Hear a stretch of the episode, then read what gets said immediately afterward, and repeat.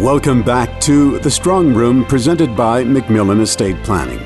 Here again is estate and trust planning specialist Sherry McMillan talking with accountant and business advisor Warren Krebs about keys to business succession planning.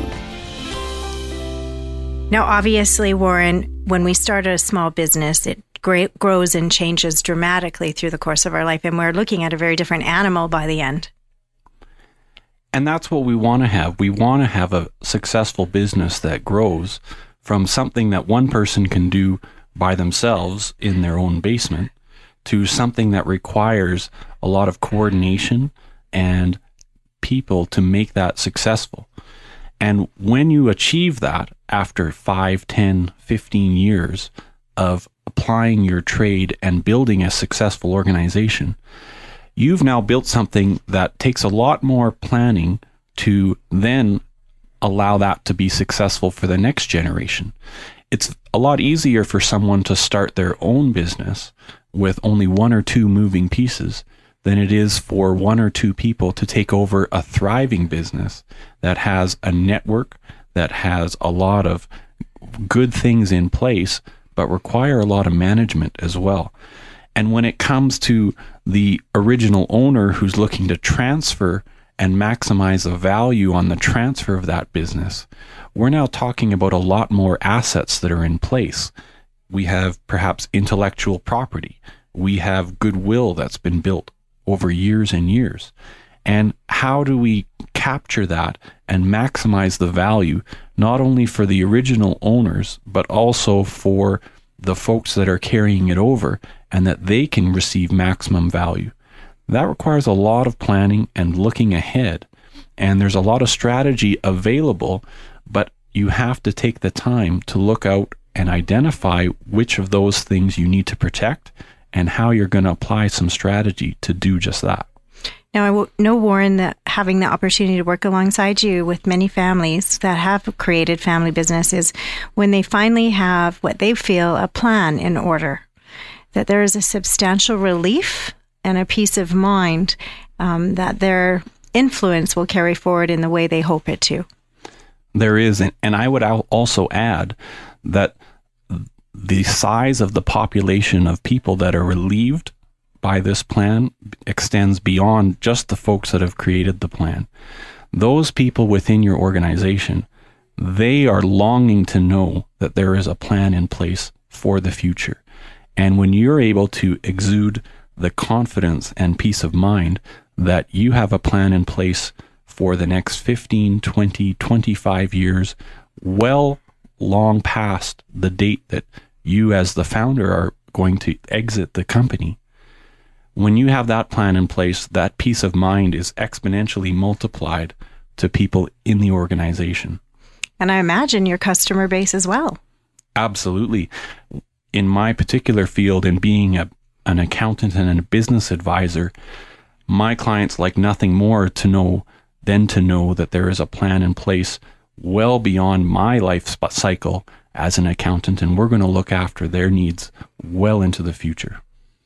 Warren, it's human nature to procrastinate, and I think a lot of us do so, especially in an area that's not our expertise. What would you say uh, to a business owner in this regard?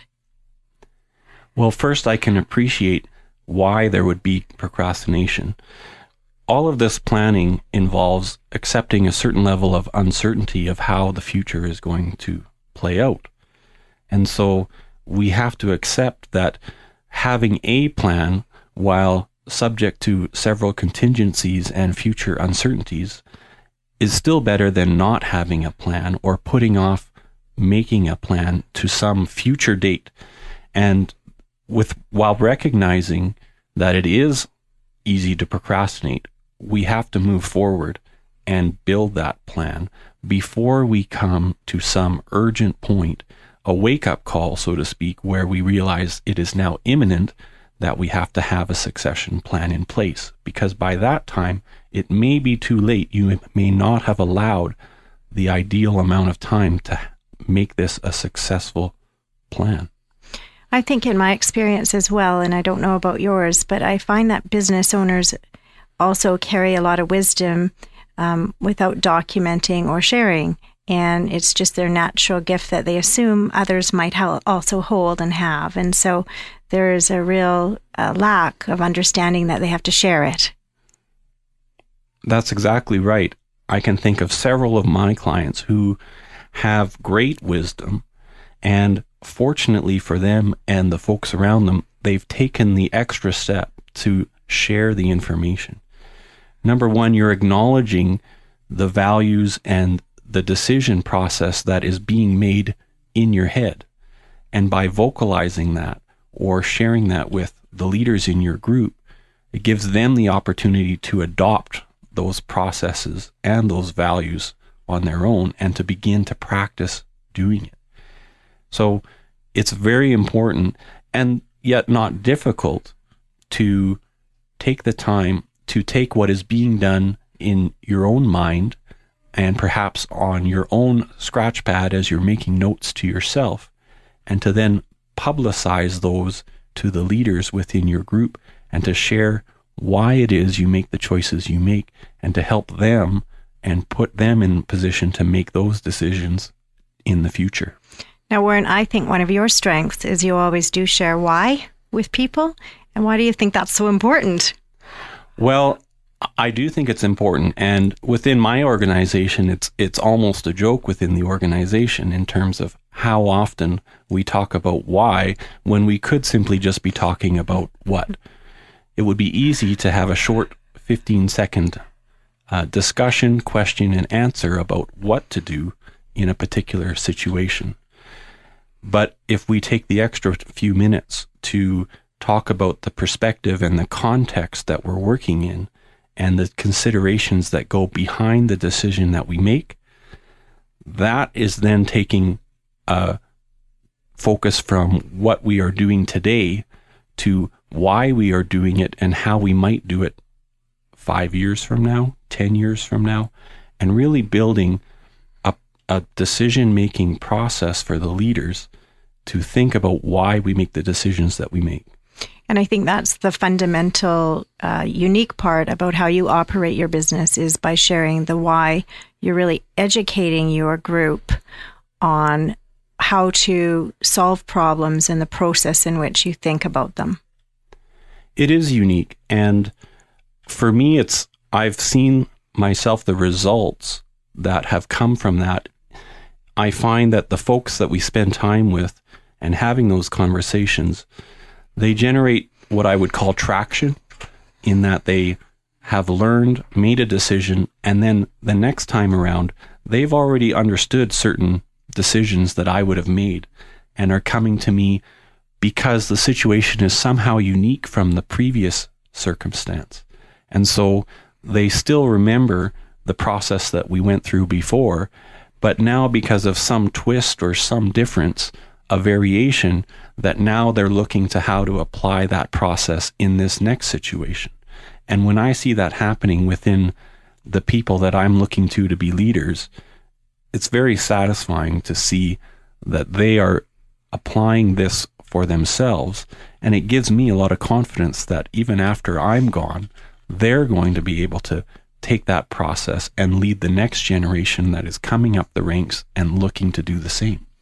So, if we're wanting to be proactive as a business owner in our business succession so that we certainly leave um, influence after we're gone, Warren, how much time do you think we should be setting aside and how many years in advance should we plan? Well, I think really that planning in an ideal world, we'd be planning that from the beginning when we're starting our business plan is how is this business going to end? Is this business going to wind up and dissipate into nothing? Or is this going to be something that's going to have value to others to continue into the future? And so when you're doing that from the beginning, it's just a mindset that you adopt uh, all the way through. Now, if you are have already created a business and have not necessarily taken that mindset from the beginning, there's no time better than right now to start thinking in that mindset. So, while I can say that it's very difficult to achieve a good plan with only two or three years, and my personal history has seen that five to 10 to 15 years is often uh, workable. I think the main thing is to no longer procrastinate on building a plan. Start that now. And if you're allowing 5, 10, 15, or 25 years, then it's really more just a decision in how you operate your business and how you lead your people today, which includes taking the time to share the leadership decisions that you're making and help them to understand the values that are behind it.